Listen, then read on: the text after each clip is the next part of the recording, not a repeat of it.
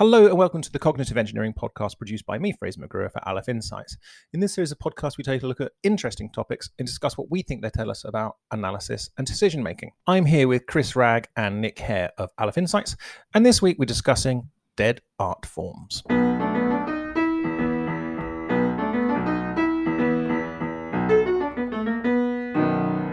Nick, um, yeah, lead us in. Why are we talking about this? Well, like any true-blooded Englishman, I like a good poem occasionally. You know, Hmm. um, and uh, I occasionally try to get my kids to pay some attention to poetry Oh, and show them. Yeah, exactly. Show them. I tried to get. I think when I read, I read the um, Iliad to my son. I thought oh, it'd be a good opportunity to get him to have a read of uh, Ulysses by Tennyson. And he couldn't have been less interested in it. And they, just, I think they just don't see any relevance in poetry at all. And it did it make me, and I sort of realized, well, the problem is that poetry. Apologies to any anyone who thinks they're a poet out there, but poetry is dead. I mean, I got, I've had a, you know, that all of the poems are kind of fossilized. It feels a bit like it's a fossilized art form, and and really, poetry simply consists of a bunch of poetry from poetry from poems from the olden days. Mm. And I, I had a look at um what what the U it's a bit American biased this, but it was a list of I think it's the po- poetry archive or whatever it's called. Uh, what they think you know the sort of top thirty poems ever are, and it's clear you know you've got a bunch of them. You'd expect you know there's some some falling off over time, so there are fewer from you know a long time ago, but um. You know, there's a cluster exactly where you'd expect to find them at the beginning of the 19th century, beginning Yeah. of the Romantic movement. Mm. Um, and then uh, you have um, a whole slew of them from the um, you know from the 90, from the sort of early 20th century um, all of that is a very fecund period uh, it, you know the wasteland um, the, the red wheelbarrow the Mm. road not taken and if all all from the you know first couple of decades really of the 20th century. Mm. and then then there's another little few a little spurt of poetry in the um you know 1950s and 60s you know you could there are celebrity poets aren't there? I mean allen ginsberg and Hughes and Heaney, Plath. yeah. yeah yeah exactly. And and um you know sylvia plath exactly. So you've got kind of quite a good little cluster of them there. And then the last gasp of poetry here is still i rise which i think is maya angelou. 1978 right? The last What- what about poem on this list uh yeah exactly. So uh so um uh, who was that other guy? Max boyce. But anyway the the point is that that is we're now looking at you know over 40 years since the last poem on that list and they they are every two or three or four or five years before that. You know so it's like there hasn't been a new poem for the last 40 years. And it got me thinking well actually that puts poetry into the same sort of world as kind of trad jazz and 12 bar blues and making tapestries in that they're things we still look at and still enjoy but there is no active you know innovative sort of uh, culture of vibrant. producing those things they're- yeah, it no longer exists as a current art form. It has sort of become fossilized. It's the only way I can put it. So the question is: Is that a fair assessment? Is it true? Um, have uh, is it meaningful to talk of an art form as as dead? And what exactly do we mean? How do we know if it's going to happen? How, when is it time to leave? You know, to do what Bob Dylan did, and you know, g- say goodbye to folk music, pick up an electric guitar, and start blamming out blues rock. Um, Mm. That's the question, really. Yeah.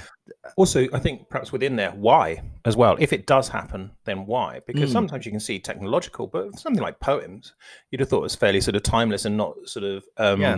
you know, um, vulnerable to technological changes. Or is it? Uh, Chris, do you think we're asking the right questions here? And do you, Yeah, I mean, do you thi- agree I- with the I think premise? so. Yeah, no, I, I, I agree. There are um, th- there are definitely art forms which have um, have passed their sell sell by date, uh, and you know that we have moved beyond. And I think that the question you asked about why is a is a very you know a very um, apt one. Uh, you know, if you look at um, you know, I, I, sort of thinking about this question, you know, there are a number of, of kind of reasons that might possibly act as uh, as indicators. But I think one of the great ones, which you alluded to, is um, is kind of replacement. Uh, and you know, so if you look at um, if you look at things like uh, oral traditions, you know, so the the Edda or Homeric poetry and so on, Mm. at the point at which you know written language became prevalent and could be read by multiple people, you know that that kind of put paid to that kind of uh, of tradition. It lived on, but the places it lived on longest in uh, were places, you know, were cultures with no um, strong strong writing, um, uh, you know, written written language like like North America or uh, or Australasia. Um, so you know, and if you look at things like illuminated manuscripts, you know, kind of replaced by by you know the spreading of literacy. Um, and if you go into the you know the, the kind of 19th century, you can see you can start to you know look at this from a bit more of a, a, a kind of data overlapping point of view. So you know you had you had um, obviously vaudeville was a was a very popular sort of artistic Mm. tradition, you know, way of presenting uh, different different art forms. Um, but by the time you know, you know, they, effectively by the time you got into the uh, um, into cinema, uh, you know, by the 1930s, 65 percent of of uh, the U.S. population went to the movies once once a week, uh, and Mhm. vaudeville, you know, deteriorated at that at that point. In fact, it started incorporating uh, film into into vaudeville um, you know shows, but but was overtaken by the you know the advent of cinema. Uh, and then if you look, you know, so 65% of the, the US population going once a week to the cinema in the 30s. By the mid 60s, that that was down to 10%. Um, and then you think, well, why might that be? Well, you look at television in the 50s, 9% of households had TVs. By the mid 60s, it was 92%. So you can you can see I think one of the key issues, uh, which you know, poetry is an interesting point because it because, like you say, there's no obvious replacement. But I think for a lot of art forms or a lot of ways of presenting art, uh, they are they are replaced by something either more convenient or something more obviously superior. You know, I mean, live performance cannot recreate what what what what cinema can, uh, and cinema is more convenient to consume in your own in your own house through a through a TV. So I, I think that's that's that's one um, you know primary factor that that's uh, that's worth thinking about. and I think Chris is going big here because he, he really is talking about art forms, and and I think the primary driver, as he's saying, is technology. Um, and um, it, it's interesting. It just reminds me of something that, that looking at um, the way you know, uh, perhaps you could say the big, the the most recent mass market art form would be maybe computer games. That might be the that might be the most recent. You know, cou- couldn't have existed um, beyond about you know 40 years ago um, but it's interesting that the you know board games still exist and in many ways are having a big renaissance likewise you know in, i it's easy to point at the cinema and say well that's obviously better than the theatre and yet the theatre still exists. Likewise, paintings still exist, even though you you might naively think, well, photographs are better. And and I wonder if what happens is that the you know a lot of the load is removed from you know an art form when something comes along and sort of steals its oxygen in that way. You know, so with with painting, for example, you know, photography comes along. Painting no longer has to serve the role of being representational Mm. um and and suddenly you know it, it i think in a way it makes the original go in a different direction. And and you could you might say that about about what happened to visual arts with the rise of of you know really faithful representational and i and i and and certainly and you know talking about something i know a lot about eh, board games you know when when uh, board games in the late 70s had really turned into these incredibly complex you know huge rule books kind of war games you know that sort of uh, uh, the heyday of the hex and counter war game where you know they were every they were trying to essentially do what you can simulate with a computer but with rule books and dice. And and with that constraint removed you know you get a whole new kind of approach to to wargaming emerging. So it, it's almost like when you get these new art art, art forms spawning off it, it does have it po- has possibly an interesting and and positive effect on the art that what it leaves behind And is any of this predictable? Because we've talked about you know the technology side of it, and yeah, I think I think you mentioned in the introduction, Nick, is that you know um, sometimes you can see this coming. Um, yeah. And how I can mean, we respond, Chris? Yeah, I, I- I think I think one one key sign. So that there's there's the issue of um, sort of uh, technological replacement, but but there's also the the issue of technological redundancy, right? Which is which is where like you take something like um, Chinese ceramics, right? You know, all all of that was was kind of done hundreds of, of years ago. You know, there's a there's a um, a Sotheby's sold a, a, Ming um, what's referred to as a chicken cup. You know, a- basically a cup with with chickens on it for for thirty six uh, million dollars uh, a few years ago, Mm. and and that's considered to be you know that's that's from about five hundred years ago. The, the kind of heyday of of Chinese ceramics, but of course, once mass production came along, and uh, you know Western countries started being able to more or less turn out exactly the same thing without the the craft, the individual craft required.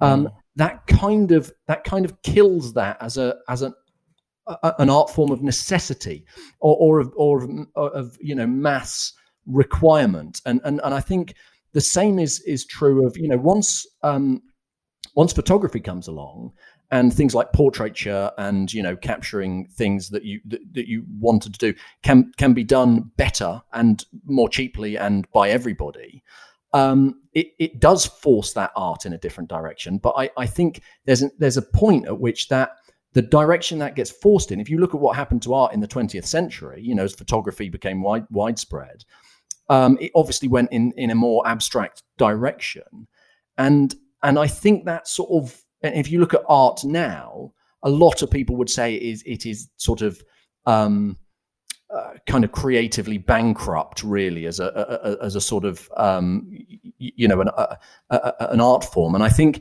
it hastens. You you you go into more and more sort of um, abstract and self-referential forms of of of the art. And before Hmm. long, you know the, the if it's not if it's not being consumed on a mass level and there's not a, an economic driver for lots of people to be producing it um, it's quite easy for it to become very sort of esoteric niche a bit pretentious Sure. Um, look, I, I, sorry, I just I think this is it reminds me of a thing which um, uh, Venkatesh Rao, who we frequently refer to, actually talked about. He's, he's got he's got this thing he calls the Gervais principle, based on a kind of what he sees as an implied theory of organisations in in the office, and and he he says he bases it on this MacLeod life cycle of the firm, where you start with. Um, uh, you know, you start with with what he calls sociopaths, which are essentially very driven sort of people who want to achieve, and then they recruit what he calls losers, which are people who are essentially just sort of you know working for doing it for the money. Um, but then eventually they have to recruit recruit a third class of people called the clueless, who you might think of as sort of people who are kind of you know motivated by being in the organization and want to succeed. And and this then leads to the death of the firm when when you have enough clueless in there and i and i i've been thinking about the how this might relate to um uh how what happens both within a particular technology for producing um art but also within specific genres. Now there's a and i think there's a there is a bit of a overlap there in the sense that you think of something like electronica which you know couldn't have existed without electronic music technology. Um you know uh, and right at the beginning of that movement you know which was you could probably look at in the 50s and 60s and you got you know these sort of people like Brian Eno and um, Steve Reich really experimenting with electronic music, which sort of gradually becomes kind of mainstream. Becomes things are made easier for people to enter. You can get the, you can buy the, you know, the technology now. You, you don't have to build it yourself. You can buy it from somewhere, and then suddenly there's lots of other people all trying to get in on this whole um, electronic music scene, and there becomes, you know, a fandom, and the rules start appearing about how you're supposed to produce electronic music and what it has to sound like and what you're not allowed to do and and it's it's almost like um yeah and it kind of reminds me of that you know this this sense of um the death of an art form is almost you know is starting to happen as soon as it takes off and people start thinking oh i want to do that it reminds me a Mm. bit of the um of the the hollywood what's called the hollywood life cycle of um Mm. which ricardo montalban i think he either invented it or at least gave a version of it where where it goes um who is ricardo montalban get me Ricardo Montalban, get me someone like Ricardo Montalban, get me a young Ricardo Montalban. Who is Ricardo Montalban? And I and I feel like with an art with with any kind of art form or or even genres within an art form, there's that thing at the beginning of what is this? What is this weird new thing? Then, oh, how do I do that weird new thing? And then this shift towards how should I do this new thing? The rules and the conventions start appearing. Um, and and then then it's you know you, you almost get to the point where people go oh remember that that was a cool thing wasn't it? You know and people get nostalgic about it and then and at that point it's sort of fossilized and and if you take the 12 bar blues i mean early blues musicians for example people mm. like robert johnson and um, you know blind lemon jefferson and uh, blind blake and and all the other people who had physical ailments um, were you know they they didn't play 12 bar blues i mean they did sometimes but but they were doing you know quite a lot of varied chord progressions and mm. would sometimes you know use um use use sort of ragtime chord progressions and stuff and it's still recognizably blues but mm. eventually somehow the rules became laid down that blues can only be blues if mm. it's that 12 bar structure and next and, thing you know you've got and, Gary Moore yeah and then and then you have no more innovation is no longer possible because what was once a sort of unexplored area has now fossilized into a doctrine of how that thing is done and so, at that point you know the fresh fields are elsewhere yeah, that's really that's a really nice little little avenue you've taken us down there. I think that's a really nice explanation. Um, we in, there's a question I want to ask in a, in a minute or two, but before we do that, what I wanted to ask is um, that analogy that you used of who is Ricardo Montalban. Is that have I said that correctly? Yeah. Um, can we identify anything right now that is just after the who? Who is this? Which is which I think you said is kind of I want some of that get me that. Is that right? Can we identify anything right now? Yeah, yeah, yeah. I mean, I've got a, a candidate. Well, I've got a couple of candidates for different different cycles in that. But I think um, I think if you look at something like um, TikTok, right, mm. and the the creation of the short the short dance routine that is then embellished and picked up, and it's it's it's kind of um, you know it's obviously quite new, but I'm I'm sure it's uh, less new than I think it is. Um, but uh, it's you know there is a set structure to it, and and then people pick up you know somebody's dance and they embellish that dance and change it slightly, and there are sort of rules and the, uh, you know you use a certain length of time, but it's it's kind of a an evolving an evolving art form, but one which quite quickly is laid down. This is this is how you you know these are the sets of rules that you um, that you mm. apply to it. Um, so I think that's a, that's a candidate. I think there are other candidates where we are towards the the, the death throe. So I think I think um, things like uh, comedy, uh, certainly sitcoms, uh, but also stand up comedy. Have mm. now. I mean, it's interesting, Nick. You mentioned um, Gervais and and the the Office mm. uh, idea. I think the the you know there are certain t- uh, certain um, examples of art forms that then effectively ruin the art form thereafter for everyone else. So The Office, I think, basically made the standard structure of a of a sitcom very difficult to do do again because of the structure of it. Stand up comedy, uh, somebody like Stewart Lee and his deconstruction of um, stand up comedy now makes stand up comedy very difficult for me for me to watch, you know, at face at face value. Mm. And that was what I was sort of getting at. At times, you know, if somebody does something self-referential or, or, or sort of meta, um, it it makes that it kind of kills that that art form because yeah. you can't you can't watch it anymore. Um, yeah, I, and I think I, I, I feel like that can only come at the point when a doctrine has been laid down. So you know, if you look at Stewart Lee's early stuff, you know, from the from the sort of mid '80s, he's just a normal stand-up comedian. Yeah, he's just a doing the things that other stand-up comedians are doing now. At the time, even even by the mid to late eighties, it was become it had become fairly established what a stand-up comedy routine looked like, and you know there was the lingo associated with it, and people would say, "Oh, you know, we're going to have a this is a callback," and um, you know, and and and the sort of I suppose it became a craft. You know, it's that transition from an art to a craft in some ways. Mm. Um, and now, of course, only someone who's really really steeped in all that that, like Stewart Lee, can get away with being able to just make reference to all of those conventions and take the Mickey out of them, and take the Mickey out of other comedians who just still, you know, the sort of Michael McIntyres who just fo- churn out, you know, that formula.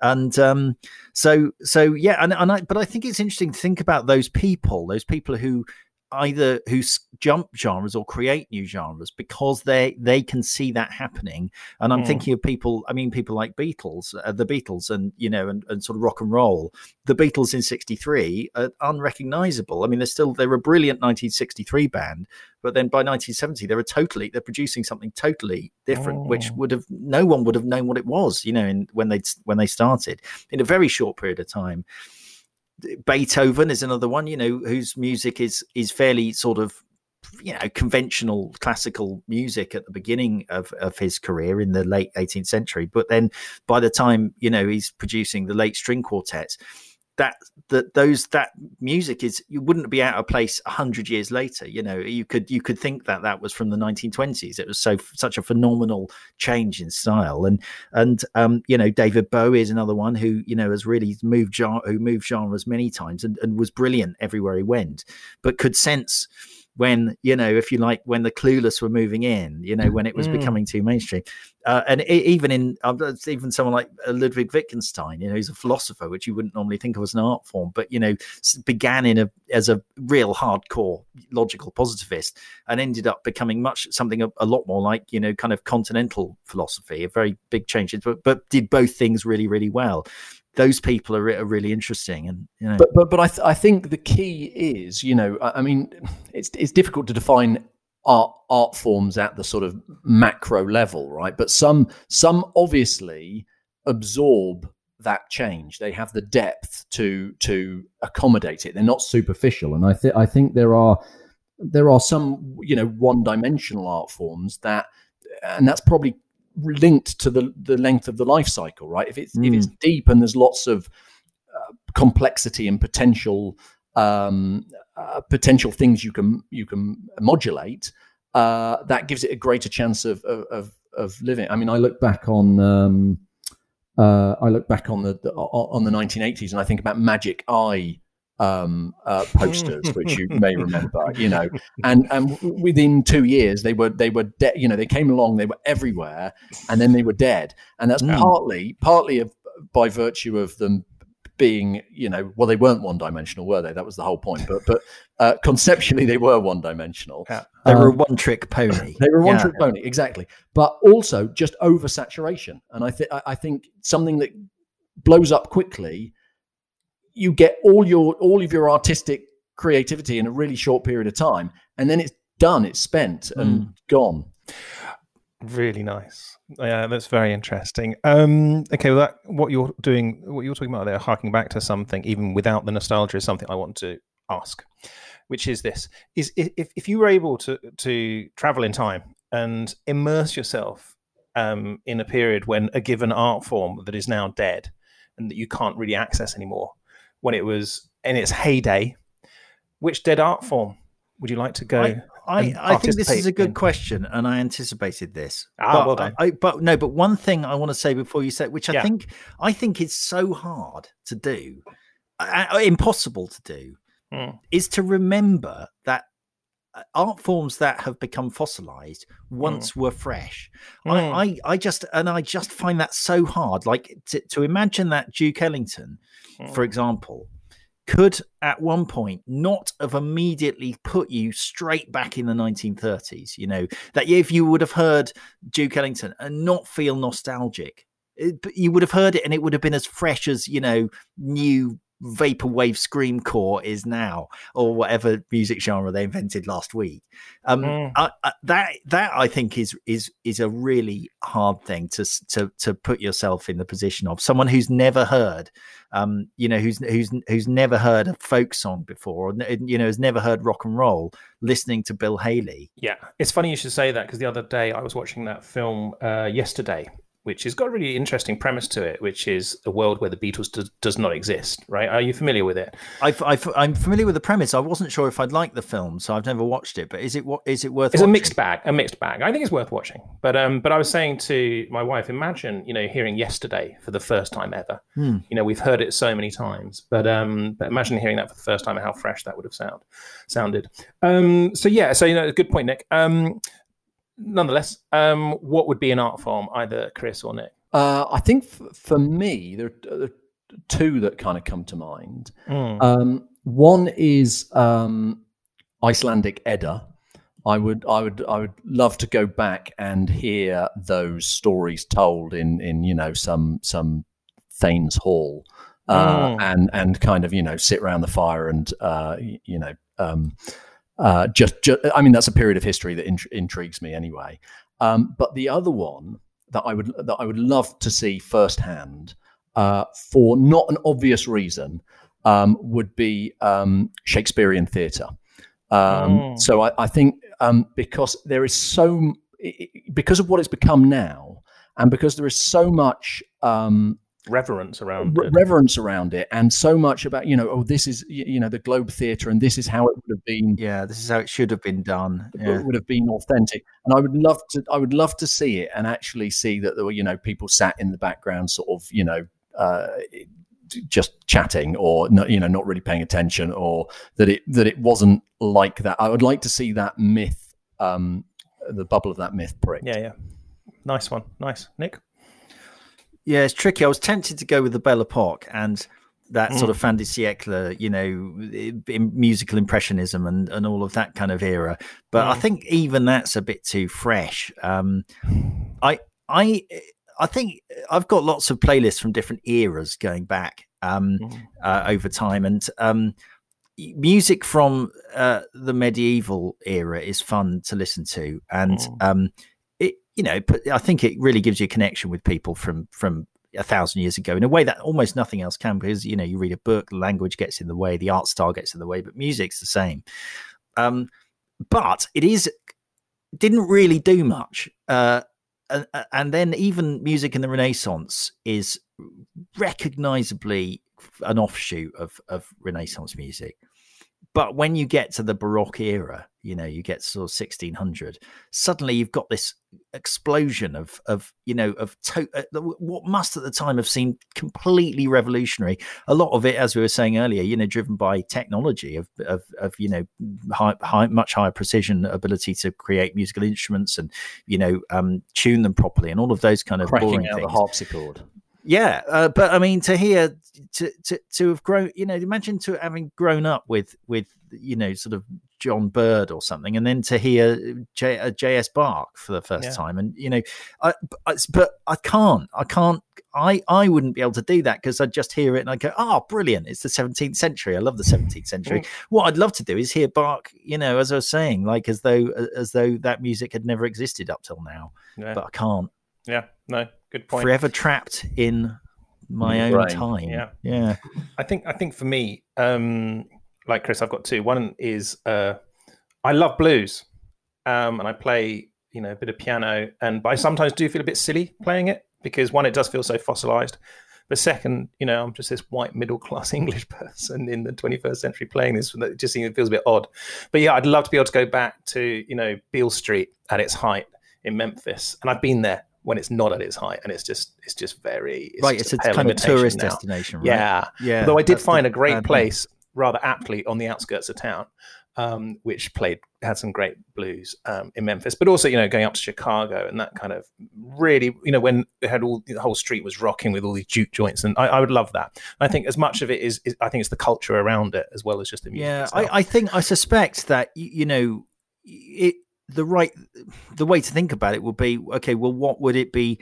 Um, as much as it pains me to say it, because I've got hip hop does nothing for me at all. But I suspect the equivalent now will be going to, you know, to whatever new schools of hip hop are, are out and about are coming out. You know, it might be something more like that if you went to Possibly. that today. But here's you know? the thing: we're talking to that point, uh, Nick, about uh, similar, you know, not being able to appreciate it because you're never going to hear it for the first time. Something we've said on a previous, at least one other previous podcast, is whenever we hear new music, we we don't like music, new music. We only like old music, and so we when we we don't appreciate, let's say, Oasis until twenty years later. Let's Right. say. So even if you were hearing it for the first time, you still wouldn't appreciate. You wouldn't like it. Yeah, yeah. That probably you'd be like, "What's this noise?" Yeah, if you heard if you heard blues what's this JS, but who's this JS? But, Yeah. but the other one, just very briefly, and I don't know if you could call it an, an art form. Roman games, Roman games. Mm. Um, just the thought of being in in the arena with, um, you know, gladiators and yeah. yeah, in the Yeah. Colosseum and like Yeah. burning a few Christians. not in the arena. Maybe. maybe yeah, you, you want, there's only one side you want to see it from. Yeah. But also like flooding, you know, flooding the arena and like have recreating, um, you know, um, yeah, exactly. I just think that would have been wonderful. That said, I can't even watch bullfighting on TV, so I don't know how to feel about being seeing actual people getting carved up in real life. Okay, on that happy note, um, we'll finish there. Thank you, as always, for listening to the Cognitive Engineering Podcast. I'm Fraser McGrew. We've been here with Nick Hare and Chris Ragg of Aleph Insights. Until next time, goodbye.